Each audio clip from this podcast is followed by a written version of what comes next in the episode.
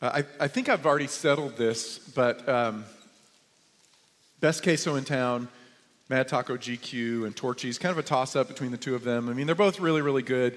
Uh, the problem with both of those quesos is I shouldn't actually eat them um, because I was told by my doctor that I have high cholesterol which is just really ridiculous and stupid because you know I've been skinny my whole life and I'm thinking how is this possible that I have high cholesterol and what I learned is it's not my fault so I don't have high cholesterol because I've been eating too much queso. It's my mother's fault right? It, it's my mom's fault. Um, I blame this 100% on her. My mom too she's tiny she's skinny but she has high cholesterol. It's a genetic thing. So my doctor says you shouldn't eat queso. The problem is I love queso. Uh, another problem is I have a, a staff friend, and I will not name him. Um, oh, I'll go ahead and name him. Matt Morton. It's Matt. Um, when I go to eat uh, tacos with Matt, Matt always buys queso, and when uh, the queso comes to the table, Matt, he's kind of like the devil. He slides the queso into the center and he goes, I bought this for, for both of us. We can share the queso. And I say, Well, I really shouldn't. I really shouldn't. Oh, okay, I'll just have one chip, right? And then I have one chip, and then I have two chips. And pretty soon I'm picking up the crumbs and I'm scraping the queso and I'm licking the bowl. I'm like, Oh my gosh, oh, I shouldn't have done that. I'll never do it again. But then I do, even though I know I shouldn't. You ever felt that before? Maybe not queso, but maybe something else in your life? You say, oh, you know, I never, I really need to not get on Amazon and uh, my credit card is maxed out and I hadn't, didn't pay, la- I just need to not, but oh my gosh, it's Black Friday. Again, like every day is Black Friday. When I order from Amazon, it's like Christmas. It comes to my door and I go, oh, somebody thought about me. Well, that was me thinking about me. But, you know, I mean, it's just, oh, but, you know, I'm saving so much money on my third Apple Watch because I'm buying it refurbished. This is so good. Oh, I shouldn't do it again. I'll delete the app. But then I put the app back on. And do it again. Or maybe it's with your kids. You say, I'm never going to lose my temper with my kids again. I'm going to walk with Jesus. Oh my gosh, these kids, they just punch my button all the time. It's so frustrating.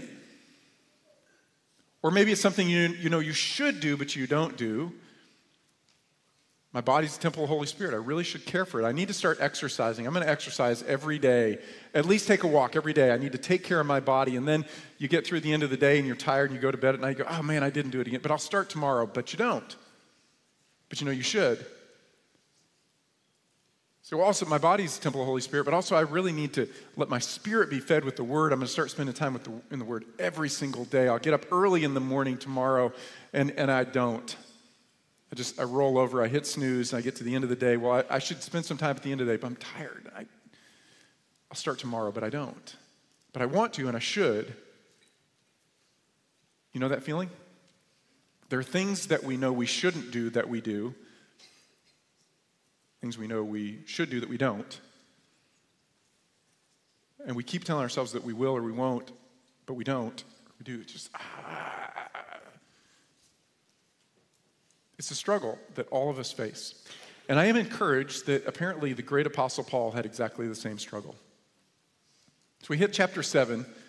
Paul's going to in a sense, ask and answer the question why, if we are in Christ, Romans 6, do we still struggle with sin? And why doesn't it get easier? And so he's going to describe that internal struggle and he's going to explain why we have it. And then he's going to drop a little hint as to how we can overcome in the midst of the struggle. That's chapter 8, but you got to come back for that. That's next week. So this morning, just chapter 7. We're just going to stay in the middle of the struggle. Romans chapter 7. I want you to read with me beginning in verse 12.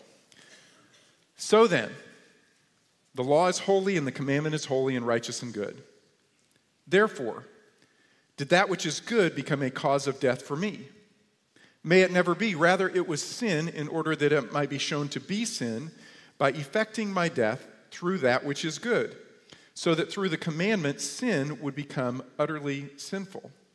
For we know that the law is spiritual, but I am of flesh, sold into bondage to sin. So, why do I struggle? Why do I continue to struggle even if I am in Christ? Paul says it's because I am of flesh. I struggle because I am of flesh. Now, what does Paul mean by that? Before we get to unpacking that particular phrase, what I want to do is to take us, uh, kind of do a little deep dive on, on a biblical anthropology, that is, the study of man. What does it mean to be a person. What does it mean to be a human, a man or a woman? I'm going to take you back to Genesis chapter 2 and verse 7. It says, Then the Lord God formed man of the dust from the ground and breathed into his nostrils the breath of life, and man became a living being. Now, I inserted each of the Hebrew words not because there will be a quiz after, but just kind of emphasize there's some really important words in this text that help us understand who are we? So this is how it starts. It says the Lord God formed man. The word for man in Hebrew is Adam, Adam. Adam's name means man. Adam's a prototype. What's true of Adam and his identity is going to be true of us. So how was Adam formed? Well, he was formed of the dust from the ground. That is, Adam had a physical body made from matter, the matter of the earth, the matter of the universe. Adam was a physical being. He was formed from the dust of the ground, and then God breathed into his nostrils the breath of life. And what we're told in the Old Testament is that God alone has life in himself. Nothing else and no one else has life in themselves. God is the, is the sole possessor of life, and he can give life. And so, what God did is he took physical matter and he formed Adam, but Adam was still inanimate. He was not living. And so, what God did is he, he breathed his own life into Adam so that Adam could have a shared life with God. And as a result of the, the material part of Adam being animated in his inner world by the breath of God, Adam became, became a nephesh or a soul or a living being. Adam became a person. So, what is a, what's a human person? material and immaterial joined together into one. So, Adam and you are physical beings. You have a physical body that allows you to interface with a physical world. And your physical body is, is, shaped very intentionally. It's a gift from God. It's, it's shaped in such a way that it has certain capacities that allow you actually to enjoy and derive pleasure from the world that God has placed you in. So you have sights and sounds and t- taste and touch and smell. You have all of these physical senses that allow you to enjoy the good creation that God has made because of the way that God has designed, very specifically, your body. You are bodily. But you also have an inner man, the immaterial part. So there's a material part and an immaterial part. And the immaterial part has capacities to allow you to interface through your body with the world. Uh, the center of a man, we're, we're told in the Bible, is the heart. And typically, the heart is not portrayed as the center of emotion, that's in the intestines. Or you feel something deeply. You're, you're anxious or you're excited. Where do you feel it? You feel it here. So, in the Hebrew way of thinking and, and the Greek way of thinking as well, your emotions are seated here. The heart is the center of your being, it's kind of the executive center through which you think, and you have conscience and you discern, and you have will and you act. But that's the, the immaterial part of man. And the immaterial and the material are joined, joined together to make one person. And so you interact with the world around you, you interact with the people around you as a person, material and immaterial. You're not a spiritual person with a body, you are bodily and you are spiritual. That's what it means to be a person. And when something happens to either of those, it affects the other. Right? The material affects the immaterial, and the material affects uh, the immaterial affects the material. They both affect one another. So let me uh, give you an illustration. How do you think? You think with the organ, which is your brain. Right? It's a physical organ through which you think. And sometimes when that physical organ is, is harmed, it affects the way that you choose and decide, or also uh, how you feel.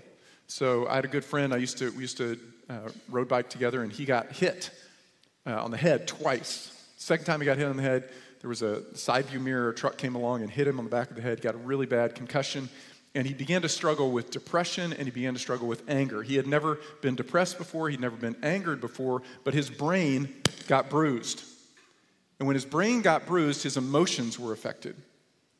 His emotional world got turned upside down. Because the inner man and the outer man are connected to one another. Or when you don't get good sleep, what happens to your decision making? Well, it's more difficult to make good decisions, wise decisions. When you, you lack sleep, what happens to your memory?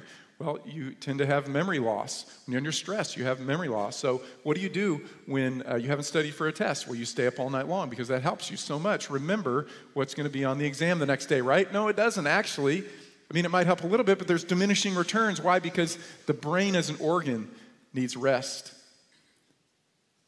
And it needs exercise and it needs sleep and, and food. It needs calories. It needs these things because inner man and outer man are connected. So uh, you're feeling sad. What's wrong? Well, it may mean, mean that you need a nap. You might need sleep, or you're feeling sad. You might need to eat, or you might need to exercise. Or it might be that you don't have enough of the hormone serotonin in your brain. It might actually be physiological, or it might be all of these things tied together. It might be the circumstances, the world in which you, with which you're interacting is bringing hard, difficult things into you, and you are responding physically and emotionally and mentally, right? So your psychological, your suke, your soul, as well as your body, your person, is affected by all of these things. Because God designed us to, in a sense, be a unified whole the material man and the immaterial man. And in fact, we're told in the Bible when the material man and the immaterial man are separated from one another, that is called death. And it is an unnatural state for people. So, back to Paul's definition. Sorry, I keep forgetting that screen's out. Right? He says, I am of flesh. If I'm in Christ, why do I still struggle with sin? He says, because I'm of flesh. And that word flesh sometimes can refer to your body, just your body.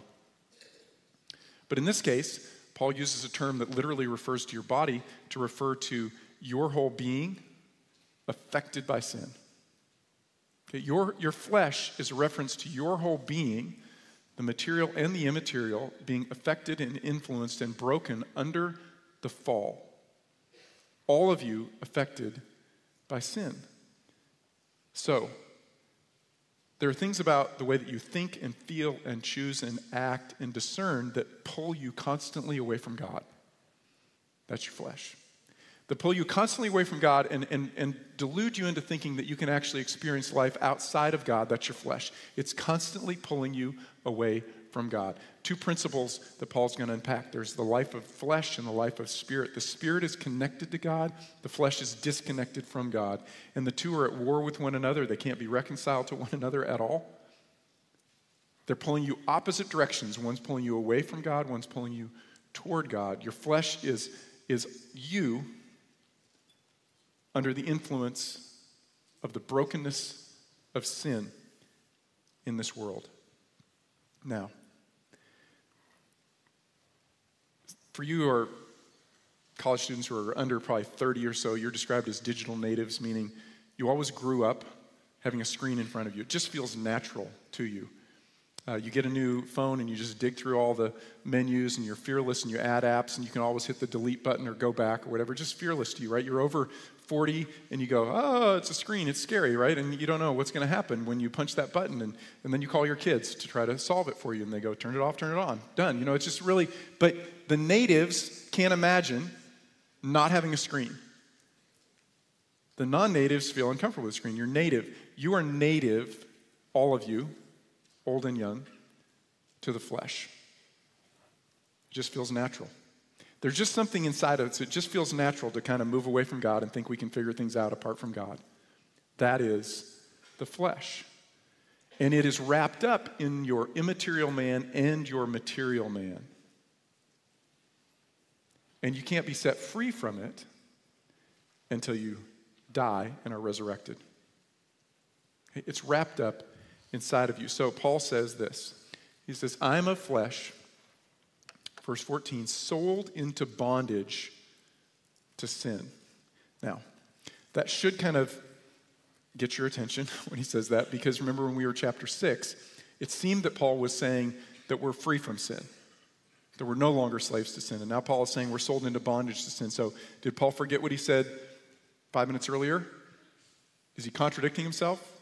Look at chapter 6, verse 6. Knowing this, that our old self was crucified with him in order that our body of sin might be rendered ineffective, so that we would no longer be slaves to sin. For he who has died is freed from sin. And now Paul is saying, uh, I am of flesh sold into bondage to sin. What's he talking about? Well, there are two different aspects of slavery. There's slavery as a status and slavery as an experience.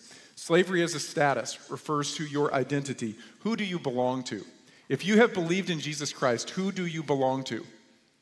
Jesus, thank you, right? It's always a good answer. Sunday morning, Jesus is the answer, right? If you have died and been buried and risen again with Jesus, you belong to Jesus. He redeemed you, right? That's slavery terminology. He, per, he went into the marketplace of sin and death and he bought you for himself. So now you belong to Jesus. Your status has been changed. Look at verse 22, chapter 6.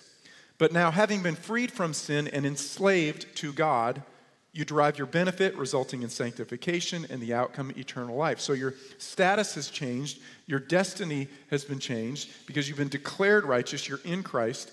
Does that have any practical benefit? Yes, it does. Now that you are in Christ, you actually do have the freedom to say no to sin.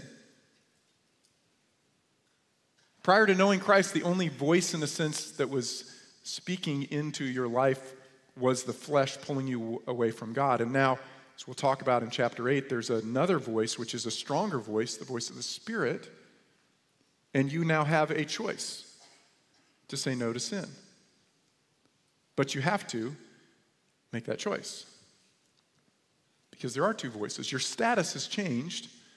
You're not a slave of sin. Your destiny has been changed. You have eternal life. You belong to Him. Now you have a choice, but you have to consistently learn to make that choice, to listen to the voice of the Spirit and not the voice of the flesh. The result is your life is internally and externally a battleground. it's a battleground. Because there's slavery as a status, but then there's also slavery as an experience. Look at verse 16 of chapter 6. Do you not know that when you present yourselves to someone as slaves for obedience, you are slaves of the one whom you obey, either of sin resulting of death or of obedience resulting in righteousness. There are patterns, habits, addictions in your life. But when you choose to follow those, you experience slavery to sin. I don't know if any of you have ever had a car where the alignment was off. You're driving down the road and you take your hands off the wheel, and what happens? Well, the car just, just goes to the ditch or it goes into the oncoming traffic, right? It's just going to pull. It's going to pull left or right because the alignment is off. That's you. You're a car out of alignment. You're, there's a brokenness in you that pulls you away. That's called the flesh. Or Here's another illustration for you. Really great illustration of the flesh. Tarzan. Yeah, Tarzan. That, you weren't expecting me to talk about Tarzan this morning. So, Tarzan is a great illustration of, of the flesh. So, for those of you who don't remember the story of Tarzan, let me refresh your memory. Um, Tarzan was a little boy. He was sailing along the coast of Africa and uh, with his parents, and there was a mutiny on the ship. They put his family on the coast there, and his mother died, and then his father was killed by apes, and the apes took him in and raised him. So he's raised by apes in the jungle from a very young age. So that's kind of all he could ever remember was being raised by the apes. And then along came a really cute girl named Jane, yeah, well done. Jane came along, right? So Jane's sailing along the same coast. She gets marooned with her family, but they get rescued. And according to different versions of the story, he follows her back and finds her in America. Eventually, they move to England. While in the process, he learns that he is actually uh, uh, he's royalty. He's the Earl of Greystoke. And so now he gets a castle and he's got wealth and he's got all these clothes and he absolutely hates it. He hates life in England. And so he takes off all of his clothes almost and he goes back to the jungle, right? He goes back to the jungle to live in the jungle. And the moral of the story is you can take the man out of the jungle, but you can't take the jungle out of the man. Okay? You are Tarzan, not Jane. You're Tarzan. And there is jungle in you. That's the flesh. Some aspect of who you are is constantly pulling you away from God. It's constantly deceiving you that you can figure out life on your own apart from God. So, what Paul says is there are these two forces at work there's life of the spirit and there's life of the flesh. And they're in opposition to one another. And if you say to yourself, you know what, I'm just tired of fighting, I don't want to fight anymore, I just want to be free. If you give in to your enemy, you are not free, you are a prisoner of war. You have to fight. And you got to fight until you die and are buried and rise again and are glorified till the flesh is stripped from your body and re- you receive a glorified body. If you say, I don't want to fight, I'm just going to give in, I want freedom, you become a prisoner of sin. You become a slave of sin. So you got to fight and you got to commit to fighting. You must fight. But you can't fight on your own. As Paul will say, chapter earlier in chapter 7 god's law can't fix me. That is i can't solve this on my own. I can know what's true about me and i can know god's law but if i try to fulfill it in my own strength i will fail. Read with me chapter 7 again verse 12 so then the law is holy and the commandment is holy and righteous and good. Therefore did that which is good become a cause of death for me May it never be. Rather, it was sin in order that it might be shown to be sin by effecting my death through that which is good, so that through the commandment, sin would become utterly sinful.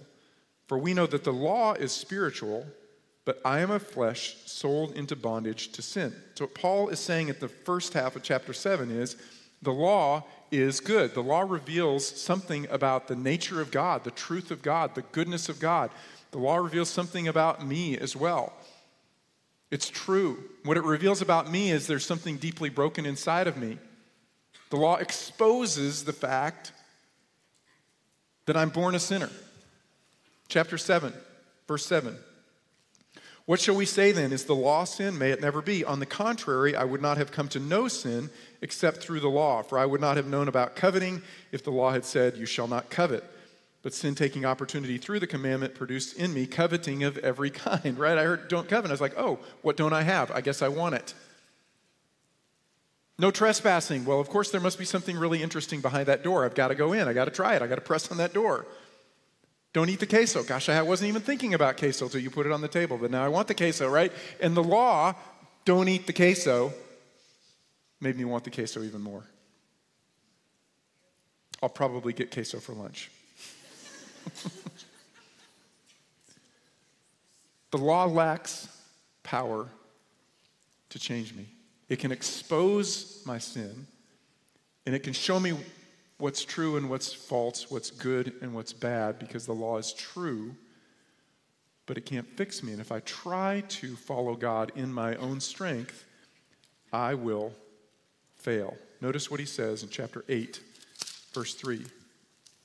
For what the law could not do, weak as it was through the flesh. That is, the only resource that the law has at its disposal is you or me.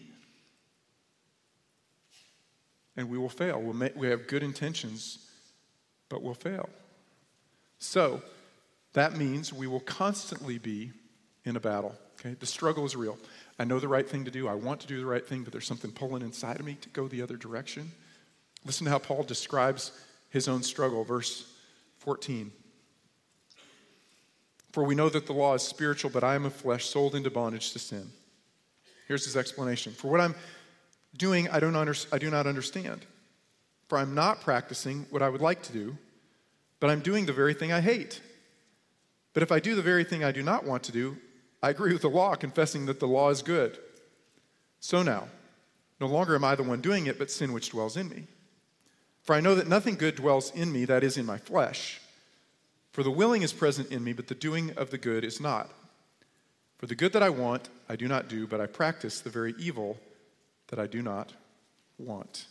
Now, may surprise you, but it's highly debated uh, who Paul is talking about.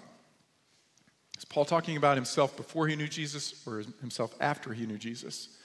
Um, I would argue he's talking about himself as a man who genuinely knows Jesus and wants to follow Jesus.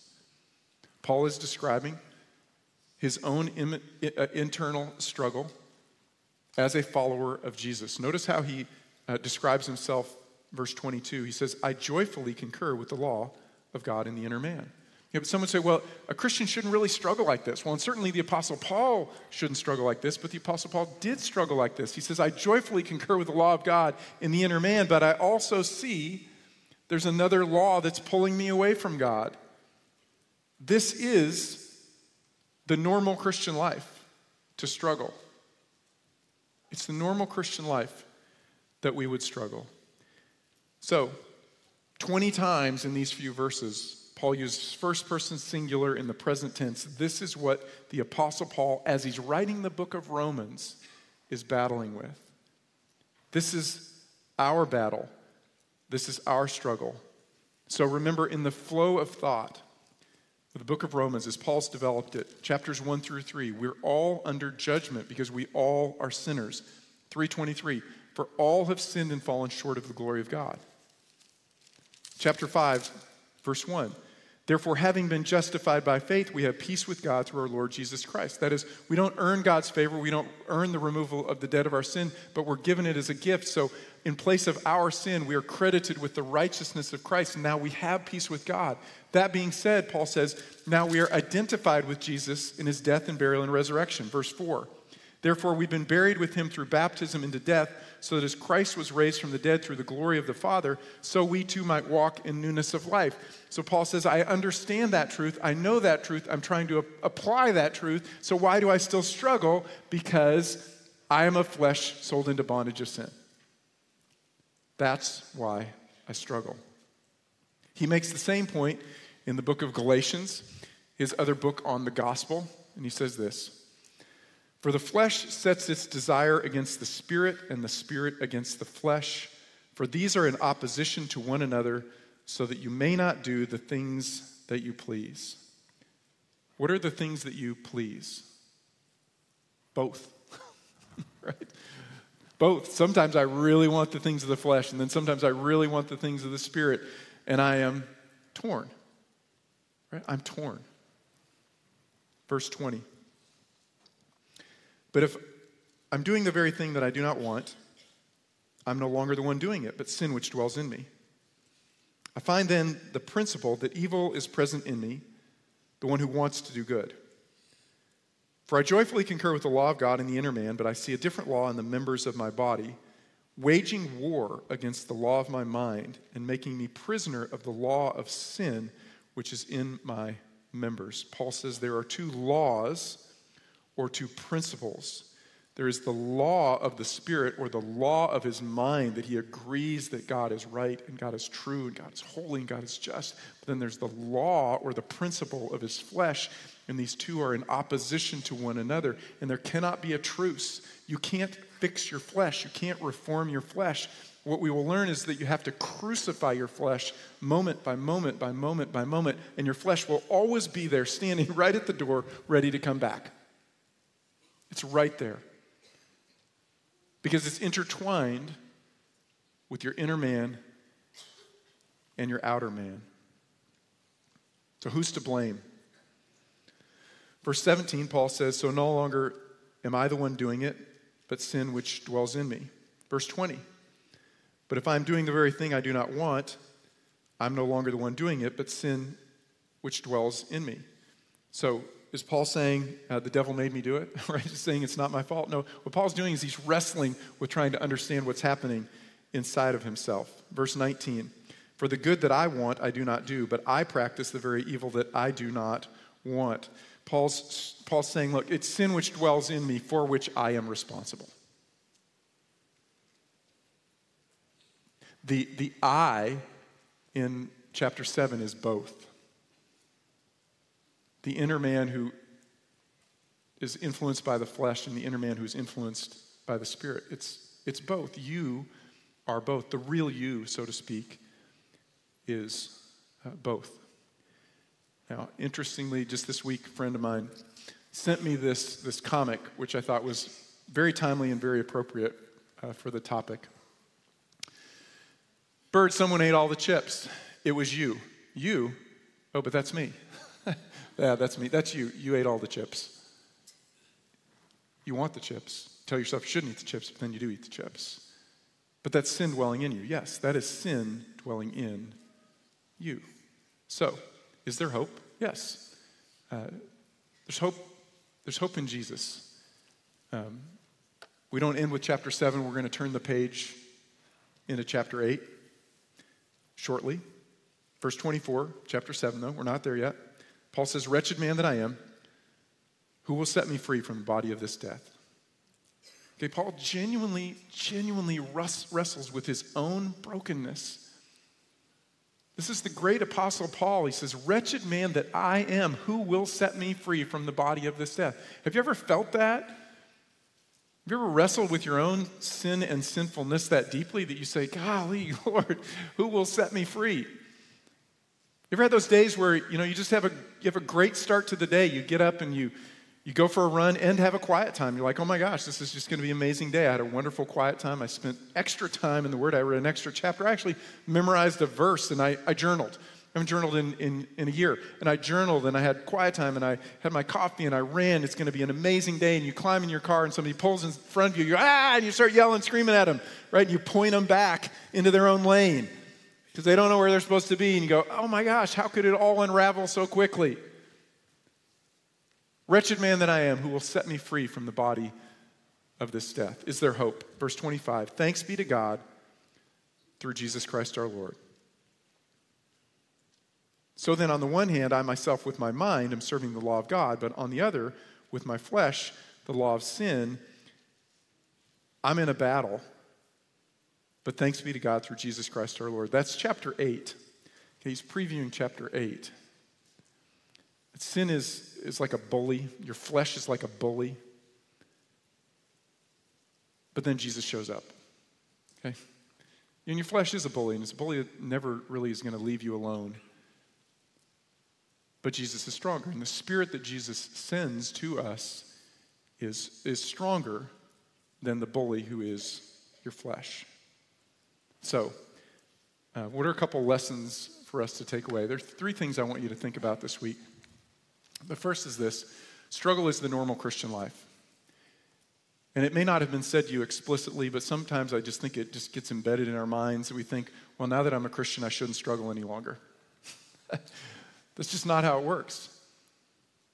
Remember, here's the gospel you have sin. That is, you want to figure out life apart from God. You might do it through your own self righteousness, through trying to be a good person and you're earning God's favor. You might do it through chasing after all the lusts inside of yourself. It's just you figuring out life apart from God. That's sin. It creates separation. That's what Jesus died for. He died to remove the separation. So he pays our debt of sin that has created separation. Having removed the debt of sin, He buys us for Himself. We belong to God. All that you do is you say to God, Thank you for paying my debt through Jesus. You receive a gift from God. Having received the gift, the debt is removed, and you have life. Right? Only God has life in himself. But now, your spirit, which was separated from the Spirit of God, is now united to the Spirit of God. You have spiritual life, you have eternal life. That is life now, but also life that will last forever. Also, he gives you the gift of the Spirit. And the Spirit begins the process of reshaping you and reforming you. But it's a lifelong process. And you will struggle for the rest of your life. There's not going to be this point in time where you go, oh my gosh, I'm so spiritually mature that I don't have to battle any longer. Sin is always there, crouching right at the door, ready to come in, even after your best quiet time. Because sin is wrapped up in your material and immaterial self, pulling on you constantly. So, what happens as you become mature is that you progressively learn to say, no to the enticements of sin, and love Jesus more. Okay? Second application your strength is not enough. Okay? Your, strength will, and your strength will never be enough. You can't try harder and do this. What happens is you become more and more humble and more and more profoundly dependent upon God. And so, what I want to challenge you to do this week is to think about not how can you do more, but how can you become more humbly, genuinely dependent upon God to change you and transform you. Okay? That's, that's what I want you to think about because we get into chapter 8 a little bit. And then finally, thank God for freedom through Jesus. Right? Paul just drops a little breadcrumb here at the end. Thanks be to God through Jesus Christ. But he's going to unpack it in chapter 8. So you got to come back next week for chapter 8, because that's where Paul really dives into the, the, the power of the Spirit over the bully, which is the flesh. Okay, so those are the things I want you to think about. If, if you're struggling and wrestling, it's one of the evidences that you're still in the battle. If you're not struggling with temptation and sin, it may be that you're just not taking sin seriously enough in your life. Right? But Satan's going to try to discourage you because you're struggling. The struggle is normal. That's the normal Christian life. Second, how can you become more actively dependent upon the Spirit? And then as we close, let's give God thanks for Jesus. So we're going to celebrate communion together, which, which was the gift Jesus gave to the church. Says, here's a visible way for you to stop and remember and give thanks that I've given you eternal life and I've given you power to change. So, uh, what we're going to do is I'm going to ask you just to take a few moments quietly before the Lord and just give him thanks that we have eternal life in Jesus, but also we have hope, right? We have power over sin.